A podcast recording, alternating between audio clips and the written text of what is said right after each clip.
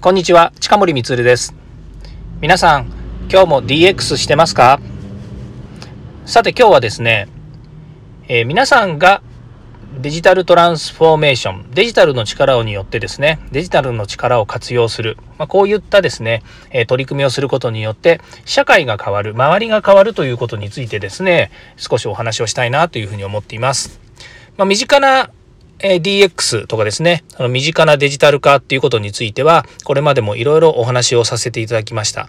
それで、私がですね、あの、実は今、あの、いろいろこう、文章を書いたりとかですね、まあ、この音声配信もしたり、それから、あの、原稿を書いたり、それから、あの、会社のいろんなその資料を作成したりとかですね、まあ、いろんなこう、取り組みをしています。もちろん自分自身はですね、あの、会社をやっていますので、えー、まあ、営業をやったり、それから事務仕事したり、いろんなことをまあ、するわけなんですけども、その中で、こう、文章をですね、いっぱい書かなきゃいけないっていう場面も結構あるんですね。で、やっぱりこう提出する先によってとか、その各テーマによって文章の内容って変わりますよね。で、その文章の内容が変わるということは、前にどっかにあったものをですね、こうコピペして、コピー&ペーストして引っ張ってくるとかっていうこともできなくはないんですけれども、基本的にはそのテーマとか、その相手が欲しい相手のですね、その筋に沿ってですね、えー、こう文章を書かなければいけないということがあると思います。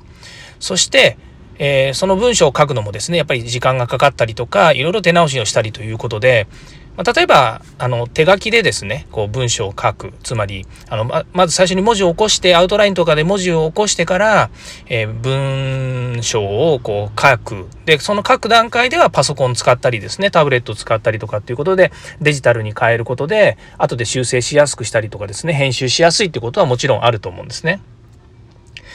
で、これはもうデジタルの力だし、まあ、パソコンなりこう、えー、文章を作成するということについては、誰もそのことについてですね、あのノーということは多分ないというふうに思うんですね。で、ところがですね、えー、もうこの文章を入力するってことに関してですね、例えばそのキーボ、キーボードでですね、文字入力したりとか、それからそもそもですね、あの、まあ、私もそうなんですけど、文才がなくてですね、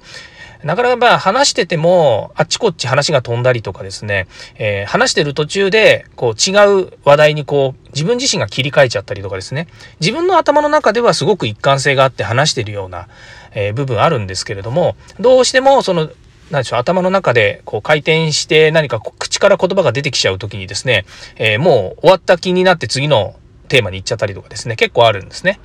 で、こういうことがある自分がですね、えーまあ、パソコンなりですね、紙にこう書きながら文章を書いててもですね、まあ、やっぱおかしな状態になってしまうんですね。で、それをですね、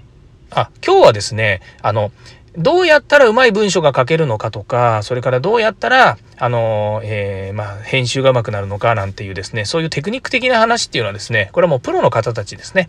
いっぱいいますし、まあ、ググってもいいですし、それから、えー、ノートとかですね、いうところにもいろいろ書いてありますので、そういったもう、あの、プロの領域の話はその人たちに任せるとしてですね、私は、そのデジタルの力を活用することによって、こんなに効率的にできるんですよ、手間なく、えー、時短できるんですよって話をします。はい、今日の話題に行くまでにちょっと時間がなくなっちゃいましたけども、さて、じゃあどういうふうにしてるかっていうとですね、まあ大きく言うとそれは一つなんですね。まああのこういったウェブの文章とかですね、あのいろいろ書くときには画像とかも入れなければいけないので、まあ、その画像ですね、例えばタイトルを、えー、画像で作るとかですね、そういったお話も実はあったりするんですが、それ話し出すとですね、あの SaaS ですね、さ、えーえーと、ソフトウェアアザーサービスみたいなところの話にどんどんつながっていっちゃうので、アプリケーションの話になるのでちょっと置いといてですね、文章入力っていうところについて、えー、お話をしたいなというふうに思っています。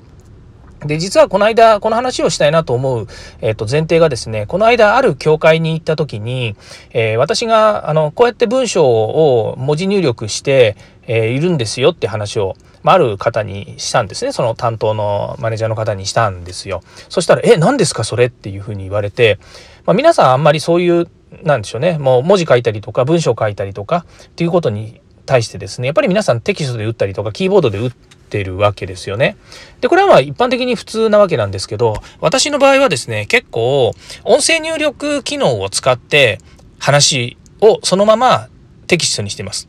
で、人に言わせるとですね、文字をえっと、文章を書くのと、話し言葉と、ごめんなさいね。話し言葉と、それから文章を書くっていうことについては、もう全然やっぱりこう、スタイルとか、あの、体裁が違うので、あの、そんなことしたってダメですよっていう方がいるんですね。で、私はもう、そもそも文章を書く方が苦手で、文才がないわけですから、もう、えー、ダメですよって言われてもですね、テキストに、キーボードで打ちながら頭の中で考えて書いていくこと自体がそもそもできないんですね。それも話があっち行っちゃったりこっち行っちゃったりするんですね。で、それだったらもうどんどんですね、あの、まずテキストをテキスト化するっていうことに時短ですね、あの、時間を短くしていく、えー、効率よくしていかない限りですね、もう時間ばっかり経っちゃってしょうがないんですね。で、悩みながら書いてる方がですね、よっぽど生産性が悪いし、ストレスがかかるんです、私の場合。頭の中で考えてるってこと自体がですね。だったら、もう、あの、なんでしょうね、えっと、本当にですね、もう、こういう言い方はあれですけれども、何にも考えずにですね、テーマだけ与えられればですね、口からどんどんどんどんですね、言葉が溢れてくるような状態の自分にはですね、話しながらそれが全部テキストになっていくっていう方がよっぽど効率的だし、生産性も高いし、えー、ストレスもないんですね。ということで、えー、私は音声入力装置を使って、音声入力機能を使ってですね、えー、文章をまとめ上げるっていうことをやっています。じゃあどういうふうにやってるかっていうと、えー、大体タイプはふたつです。ひとつはパソコンですね。私は Mac を使っていて、Chrome というブラウザを使っています。で、Chrome のブラウザ、ブラウザにですね、音声入力っていう機能があります。それをポチッと押すとですね、えーえっと、なんだ、マイクのマークが出てくるんですね。で、マイクのマークが出てくると音声入力が始まります。ですから、Mac にはマイクのマイクがついてます。標準にまあ大体搭載されているんで、MacBook Pro でしたけども、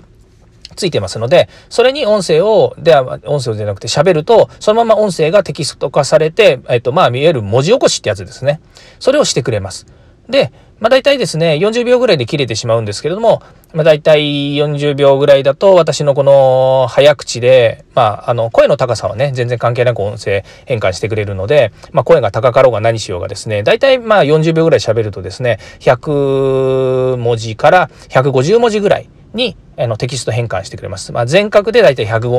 ごじゅうもじぐらいですね。スペースも含めてなんですけど、入れてくれます。よんじゅうびょうかんですね。で、それを繰り返していくとですね、結構な文字打てるんですよね。まあ、原稿用紙に何枚かはわかりませんけれども、えー、たくさん文字が打てるようになります。で、さっきも言いましたけど、自分の中の頭の中にはアウトラインがあって、そのアウトラインに沿ってですね、どんどんどんどんこう、えー、喋ってる言葉が出てきますので、まあそれをですね、後で、文字をですね、変換していけばいいというふうになっています。それともう一個がですね、iPhone のメモ帳の機能なんですね。この iPhone のメモ帳の機能もですね、またこれ便利でですね、えー、どんどんどんどんやっぱり同じようにですね、マイクがついてまして、音声変換してくれるんです。で、先ほどはブラウザーの方は Chrome なので、Google の、えー、音声変換の文字起こしなんですけど、